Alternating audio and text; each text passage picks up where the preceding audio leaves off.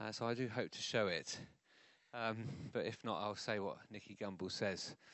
Um, I was going to preach on uh, violence this morning, and uh, I sort of, as events started to unfold, I realised that it wasn't going to be the right time to talk on that. Uh, but violence in the Old Testament is an important subject, so if you do want to talk to me another time, would be good. Um, but I felt it was right not to do that, and I felt that it was right to um, talk briefly on a few things. Uh, mainly, oh yeah, I need to log in. There we go. Um, and to uh, share a few words, share a few thoughts, but also uh, for you as a congregation to share a few um, thoughts as well. Maybe you have a testimony about um, trusting God in difficult times. So I have a uh, my little title this morning is um, from Mark uh, and a little story where Jesus, Mark nine, uh, and a father uh, comes up to Jesus, asking him to heal his son.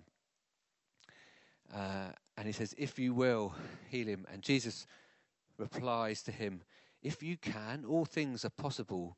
for one who believes. And immediately the father of the child cried out and said, I believe, help my unbelief. So my title was, uh, I believe, but help me in my unbelief. And uh, I thought that was an important title, really, because in the events of this week, um, for us, uh, as for Naomi and Nick, who've known Ed for 20 plus years, as a friend and then as a colleague working together. And for me, for the last four years, working with Ed for the, as a colleague and as a friend. Um, I believe in the Lord and His good plans for us. But it's very difficult when uh, we lose someone so young Uh, who leaves behind three children. Oh, okay. Yeah. That's fine. Oh, yeah. And so I thought that I, the words of that father to Jesus, I do believe, but help me in my unbelief, is a prayer for us all at this time. Um, I, if we're going to have to tra- transfer it over, I think I will say what Nicky Gumbel says, which I was going to start with. And on the Alpha course, uh, there's some wonderful stories uh, of people uh, trusting in God and the faithfulness uh, to God and meeting with God in different times and different places. Uh, but in the prayer, how do I pray? Nicky Gumbel talks to uh, us about uh, prayer and about sometimes when we pray, we have. Um, prayers answered. He says it's a bit like a traffic light. So we get a green light, things go, things happen. Sometimes when we pray, we get an orange light, things don't happen, things don't change straight away. And sometimes we get a red light. Uh, and th- it's a no from God, or things don't happen, things don't change. And uh, Nicky Gumbel then says, um, There's a story for me about that. And he shares how, uh, I think it's probably a long time ago, maybe 20 years ago, how um, he's playing squash with his very good friend of his uh, in the church. Uh, and uh, he says he's playing squash and he literally plays a shot and falls down dead from a heart attack. And Nicky Gumbel shares how he cried out to God, Please, Lord, please. But unfortunately, uh, he died leaving behind six children and um, a wife and six children. And he says that night he went for, he just couldn't sleep and he couldn't, couldn't understand why, the question of why. Why did God allow that to happen? And as he says, he goes for a walk at 5 a.m. and he says, um, I don't understand why, God. But I'm not going to stop trusting. I'm not going to stop praying as well. And uh, it's a really good example of someone who has been there and struggled with that, that question of why. Why did you allow this to happen, God? But had to come to the conclusion that I, he still had to trust in God and still had to keep praying. Thank you, Jonah. Is it working? it was. So, that was what I was going to start with. And I'm just going to briefly read to you from two things from the Bible, uh, from that chapter that we uh, just briefly mentioned, and then secondly, um, asking God why. Some of my uh, answer that I uh, wrote about the problem of suffering and pain uh, in our apologetic series back in um, the autumn. And I'm also going to read from um, Malcolm Duncan's book, Unbelievable. And Malcolm um, uh, addresses the problem of um, really believing things in this world and the belief in God, belief in Jesus, uh, but also in the skeptical world that we live in. How do we answer those questions? How do we cope with those things? Um, and I'm just going to read uh, a story from him uh, and a few words around that. So let's read from Mark 9 24. If you do want a Bible, please grab one. If not, just grab one from your phone or whatever it might be. And it's Mark 9, starting at 24. No, starting at uh, 20.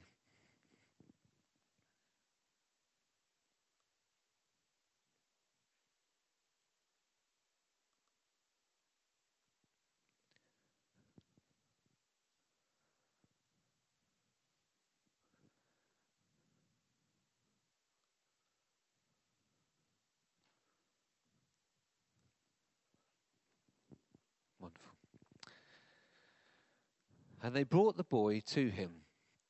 And when the spirit saw him, immediately it convulsed the boy, and he fell on the ground and rolled about, foaming at the mouth. And Jesus asked his father, How long has this been happening to him? And he said, From childhood, and it has often cast him into fire and into water to destroy him. But if you can do anything, have compassion on us and help us. And Jesus said to him, if you can, all things are possible for one who believes. Immediately the father of the child cried out and said, I believe, help my unbelief. And we're all faced with this unbelief situation and what I've just been talking about. But why? Um, why is God allowing this to happen? I, I'm struggling to believe this is good. This is good. Uh, and it doesn't make sense on so many levels. But I think it's important, it's okay to feel like that. It's important for me as a pastor to feel like that. It's important for me um, as a friend, as a Christian, to be like that.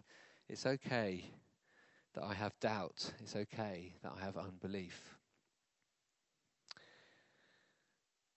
But as that parent says, help me with my unbelief.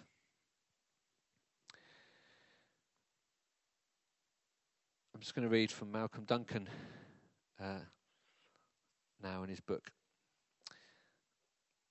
The small chapel of rest was still and quiet. My father's remains lay before me, peaceful and lifeless. It was too early for the traffic on the Belfast street outside to be ramping up, so there was little noise to distract me. My dad was dressed in his best grey suit, with his hair brushed and his hands folded across his chest. He was gone, and I was devastated. In a few hours, I would stand before the gathered mourners and conduct his funeral, the hardest thing I've ever had to do in my life. I'd wear two hats. The more important to me was that I was a son, his son. For the purposes of the funeral and the mourners, I was also the pastor the man of the cloth, conducting the service and guiding the congregation through the words of farewell and committal. I'd come to spend a few moments in quiet and to strengthen myself and to say goodbye to him. I was confused, heartbroken, and bereft, but I knew I needed to do this. I loved him.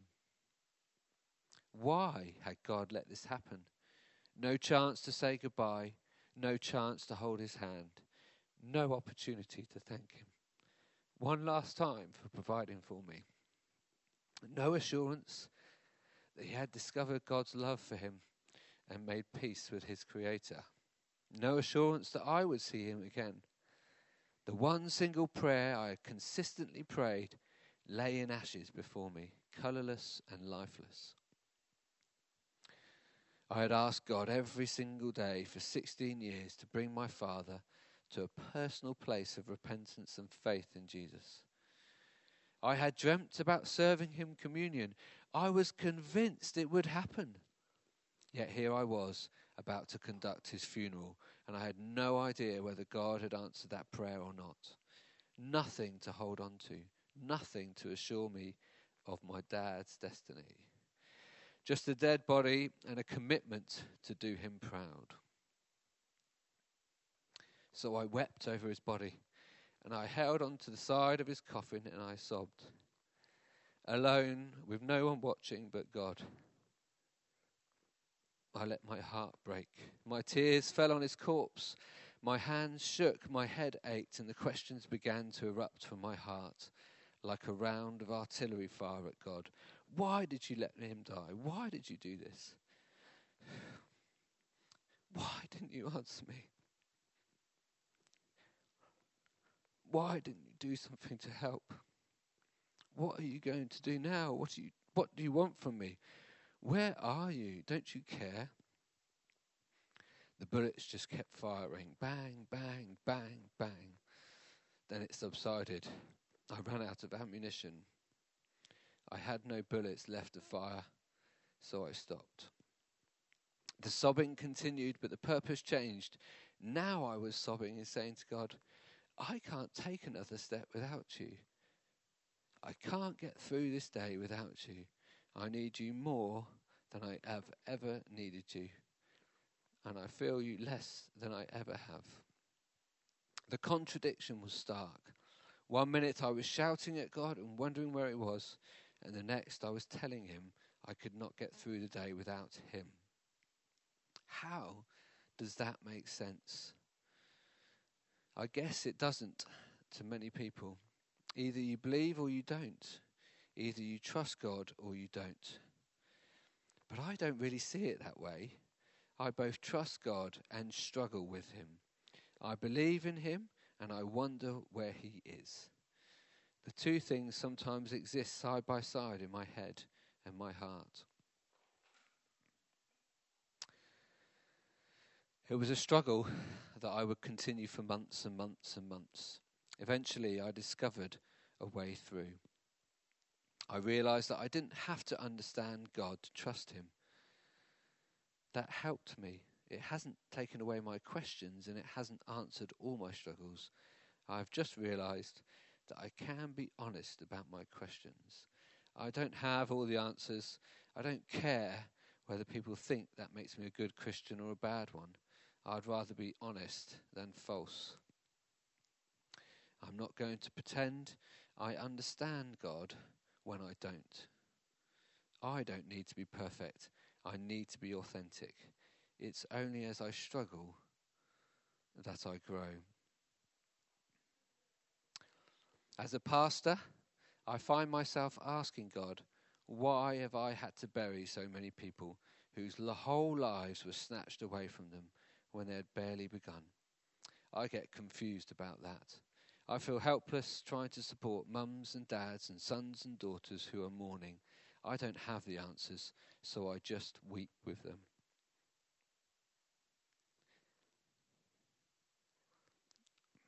I walk with them and I love them.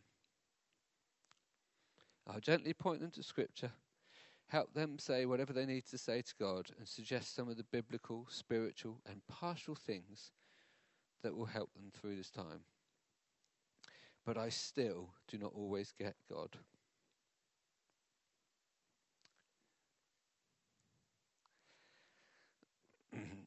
More emotional reading that than I thought I would be.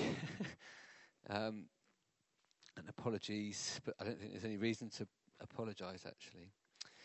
Uh, it's really good. Malcolm Duncan then goes on to talk about that and look at that and more in detail. But I thought his honest approach to the situations that he faces as a pastor,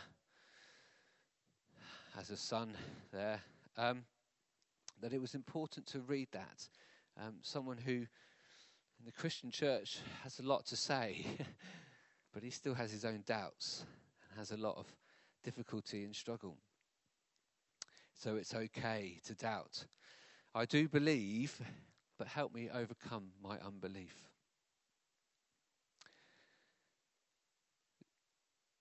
I'm just going to say a few bits of um, scripture, uh, and then it'd be great if anyone would like to share um, a testimony about trusting God in the difficult times. Uh, Jane has said she'd like to say something. Um, if anyone else, then it's just an open mic. There's no need to um, come up and say whether you'd like to share something. What I will say uh, about this time now, um, for us as Christians, it's important that we do go back to the Bible, important that we look to what Scripture has to say. And as Naomi was saying and Rob was praying, is that our Christian answer is that we know this is not the end, that we um, have a future, eternity with God. And as we look at Scripture, um, Jesus gives us hope for now. Um, in the Sermon on the Mount, he talks a lot about um, those who are struggling, those who are having problems, uh, and calls them blessed. He says uh, in the Sermon on the Mount, Blessed are the poor in spirit, for theirs is the kingdom of heaven. Blessed are those who mourn, for they will be comforted. Blessed are the meek, for they will inherit the earth. And it's those words that Neil put in an email to us this week. Blessed are those who mourn, for they will be com- comforted. And I know that testimony of many people who've lost loved ones, that they are comforted at this time by God's love. But Jesus also gives us a hope for the future. And I love these words that come right at the end of the Bible, giving us a picture, a glimpse of what it will be like. Uh, and it's in chapter 21 when it says, uh, a pit in a picture, it says, Then I saw a new heaven and a new earth, for the first heaven and the first earth had passed away, and there was no longer any sea. I saw the holy city, the new Jerusalem, coming down out of heaven from God, prepared as a bride beautifully dressed for her husband. And I heard a loud voice from the throne saying, Look, God's dwelling place is now among the people, and he will dwell with them. They will be his people, and God himself will be with them and be their God. He will wipe away every tear from their eyes there will be no more death, or mourning, or crying, or pain. For the old order of things has passed away. Yes. Uh, it is something for us to look forward to at the end of time for us. The old order will pass away, and there will be no more death, or mourning, or crying, or pain. It's important to go back to Scripture. I'm just going to uh, pray, and then anyone would like to come up share testimonies, that would be wonderful. Um, Lord God, we want to thank you that uh, in our belief there is times for us to struggle, and you are at work in those times. Uh, Lord, I thank you that we can cry that prayer of that Father for his Son. Help me in my unbelief. Help me in my struggles. Lord, we call out to you uh, and ask for your help. We ask, Lord, for your help to be with all of those in the Abingdon church, for Kate and her family.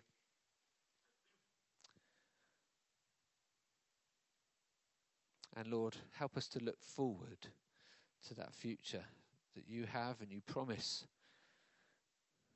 for us that you will wipe away every tear and there will be no more death or mourning or crying or pain. For the old order of things has passed away. Lord, we thank you, Lord, for your hope for the future, but also your promise to be with us now. Uh, in Jesus' name, amen. Okay, Jane, would you like to come up?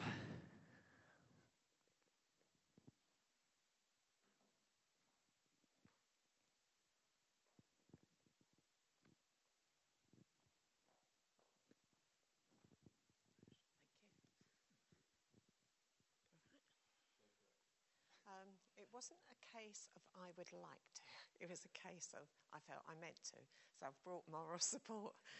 Um, my, my son, as many know, lives in Australia. Uh, and when him and his partner wanted to get married, they really wanted to be married in a church in England.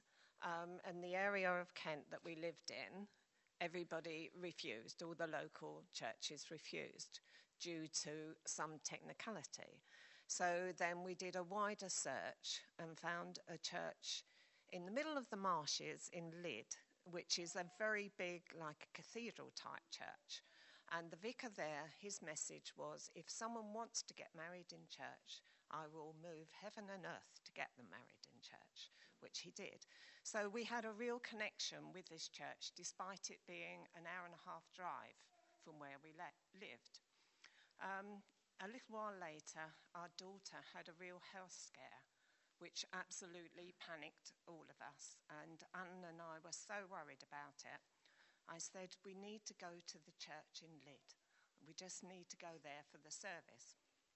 Having got there, there was a big sign on the door saying, No service today. Anybody who wishes to can go to the Methodist church around the corner, which we didn't know any of it. So we mm. went round the corner and it was literally just a bit of a tatty wooden door compared to the big cathedral church we were used to going to. So, anyway, we plucked our courage up and went in. And uh, the message that day was Come, all you who are heavily burdened, and I will give you rest. And it was just as though God had meant us to be there that day and to hear his message of his word and we came out feeling so, so much better. So she said. So. Thank you, Jane. Thank you. That's great. Guiding our paths, guiding our ways. Would anyone else like to come up and share? Josie, yeah.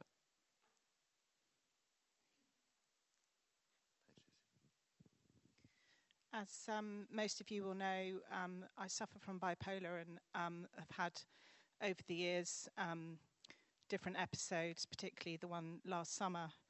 And um, I had a big question um, that Paul was saying about unbelief and the big question why. Um, but my life psalm is Psalm 139. And there's two things I take from that. Uh, when I'm very ill, I do lose my mind. And um, but I come round again and I get healthy again and I recover um, verse 18 says, When I awake, I am still with you. Um, and also, uh, earlier on in the psalm, it talks about the fact that God saw, God saw me before I was born, um, and that all in verse 16, all the days ordained for me were written in your book before one of them came to be, um, which can be difficult when you go through difficult times and you think that God has allowed these things. But his plan, as Naomi was saying earlier, is, is good. All his plans are good. Um, and we just need to trust. Thank you, Josie. That's great. Anyone else like to come forward and share something?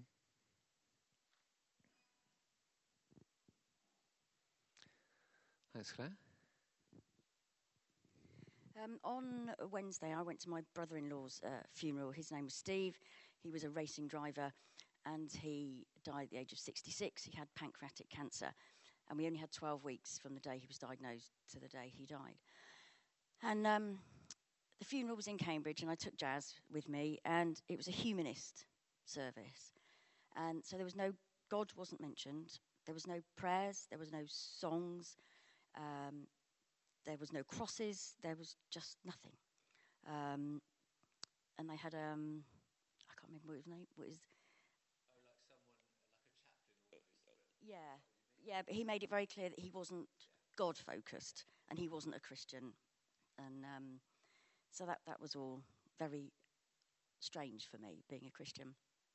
And um, do you know, it just made me incredibly sad that all of Steve's friends, well, none of Steve's friends that I know of are Christians. His, his wife, my sister, certainly isn't a Christian. And for them, Wednesday was the end. That was it. Um, when the curtain went across, that, that was it. And it made me want to stand up and tell these people about Jesus. And it made me want to, it just relit a fire in me that we have got to go out and spread the good news of Christ. We have got to go and tell people about Jesus. Because as Paul read, we know there's a future, we know there's a hope. Those people didn't. My sister definitely doesn't. And her grieving and her mourning is all more difficult because she sees it as the end. But we know it's not the end. And, um, you know, I just, it's just relit my passion in me that we need to spread the word of Jesus and we need to get people saved so that when people do die, we know they have a hope and a future. Great, I'll sign you up, Claire.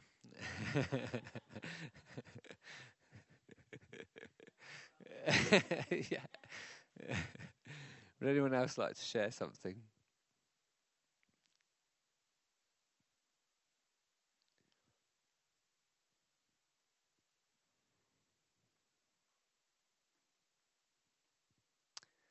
Okay.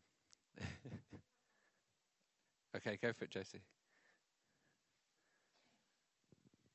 Um, um, while we were um, worshipping and things like that, and people were talking, it just came to me that um, Jesus uh, mourned the death of a friend, even though he knew that minutes later he was going to raise him from the dead. Um, it's okay to cry. It's okay to feel emotion and, and, and weep. Um, Jesus felt those emotions too, and um, he knew he knew what was going to happen, and still he he felt the emotion of humanity. Um, and we, we know, as Claire's just been saying, death isn't the end. Thank you, Josie. Yes, I was reflecting on that uh, on Thursday, Friday. So thank you, yeah, for sharing that. Okay, Rob and Rachel, you want to share something as well? I have a few questions. Who here has ever been healed by God? Hands up. Okay, look around you. Who here has ever had miraculous provision by God, whether that be financial, emotional? Yeah? Yeah, look around you. Yeah? There should be a queue of people, shouldn't there, really? And it's our Britishness that gets in the way. There should be a queue of people here testifying about God's grace and God's love and God's provision. Yeah, this is a really sad time. I, I'll be honest with you, I don't, didn't really know Ed. I've probably talked to him maybe twice in the 18 years I've been at the church. Yeah, but I'm sad today. I'm sad for my friends. I'm sad for my the family of God. Yeah. Yeah, uh, and and that's right. The Bible says, "Rejoice with those who rejoice, and mourn with those who mourn." Yeah. Um, but the, the the song that was was played, "I will trust in you alone." If I'm honest with you, I have trust in lots of things. I have trust in my own intelligence, such as it is. Yeah. I have trust in my bank balance. Yeah. If I'm ill, I have trust in the medicine that I take. But death, the great leveler, I have one thing and one thing only to trust in, and that is the blood of Jesus Christ. And it goes back to what Clara said. I went to a humanist funeral for a cousin, and the celebrant really struggled to say anything and sort of went around. And I kept saying to him, just talk about Jesus. That's what you're trying to say. You're trying to say there is hope beyond. And, the, and they just couldn't. But he, he, I really felt for him. He really struggled. And that sets us apart from the rest of this town. Yeah? And all of the things that we trust in, that, you know, if we're honest with each other, you know, we do trust in on a daily basis. But death, the great leveler, we only have Jesus, and that's what we need to be prepared to say to people in their grief. Thank you, Rob. I like the questions. That was good to encourage us. Um, Rachel, did you want to share something? Yes. Do you want to come up? Wonderful. Thank you. Yes. And then we'll say a prayer to finish.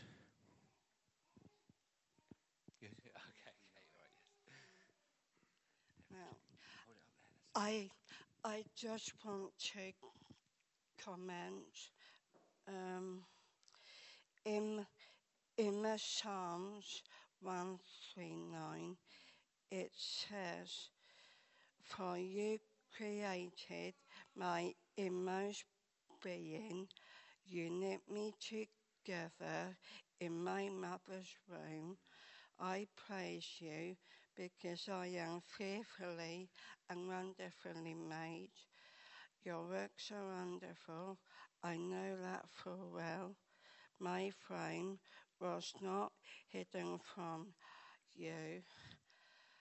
When I was made in a secret place, when I was woven together in the depths of the earth, your eyes saw my unformed body, all the days ordained for me. Now, um, this is so amazing how God loves people, even with a disability. And I'm just thanking Him ever so much. And I really do sympathise with this lady there. Thank you, Rachel. I think she knows that I was born with a disability and a Down syndrome baby that brings such a joy to all of us. Praise God. We are, we are so special to Him. Yes. Amen. and and I have lost my mum and my dad, and um, we're just praising them f- uh, for um, so many reasons. Amen. Amen. Thank you, wow, Rach. Rachel, thank you for sharing. Um, Thank you. and Ian is is my my brother-in-law. Thank you, Rachel. Thank you. Wonderful. It's great that you are with us, Rachel. We love having you as part of our church. Um, Kate, yeah, go for it. Yes. Yeah, yeah, that's fun. Um, I just um, I work for an organisation called Thrive, and we partner with um, the church in Abingdon. And um, just six weeks ago, through the work that we do in South Abingdon, um, two young boys from the estate um, gave their lives to Jesus. And about six weeks ago, Ed and our youth worker in South Abingdon baptised Mason and Marshall. Um, and I just wanted to share that. I was sitting there with a thumping heart, thinking, actually, we don't understand, and I don't understand why Kate now doesn't have a husband and the children don't have a dad. But God is doing amazing stuff in that community. And we just shared that story with our supporter network this week um, of the story of these amazing, this amazing, yeah, testimony of these two boys who otherwise would never have come to hear about Jesus. Um, and just on Tuesday evening, they hosted a, a dinner in the church for um, for lots of people, and the young people ran this. And I guess it's just that tension between the huge celebration on Tuesday evening and then the events that have followed, but that God has just used Ed and his ministry so so effectively, and there's just tangible outcomes. And I just wanted to share that. Thanks, Paul. Brilliant, thank you, Kate. That's that's wonderful to hear. It's that it's all that work that Edward done so much work behind the scenes um, that no one knows about. God saw, but also that wonderful testimony to him persevering and bringing Thrive to Abingdon, and then people knowing about Jesus as a result of that. Wonderful. The youth are with us. Wonderful. Welcome to the youth. Um, please come in. Um, Naomi, do you want to say anything or pray? Oh, right, yeah. Okay, I'm going to sort of interrupt the flow here just because I forgot to give a notice earlier, which is just to remind everyone there is no meeting here next week. Many of us will be at Supernatural Advance, our um, camp with an awful name. I mean, it'll be a great camp, just an awful name. Um, but yes, so don't come here next Sunday. We will be back the following Sunday. If you want to come as a Davids to, to Supernatural Advance, I think if you go to our website, there's a link, is there? Or uh, Supernatural Advance, Supernatural Advance website. There's a link. there you go. that, yeah. Are you going to pray? Or, yeah. yeah, yeah, wonderful.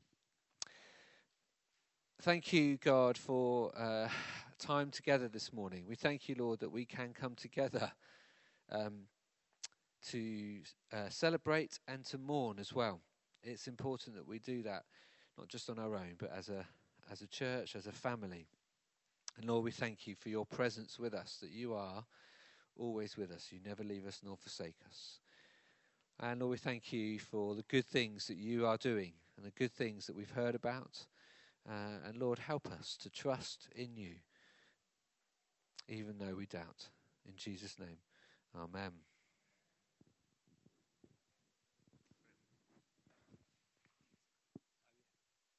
Teas and coffees.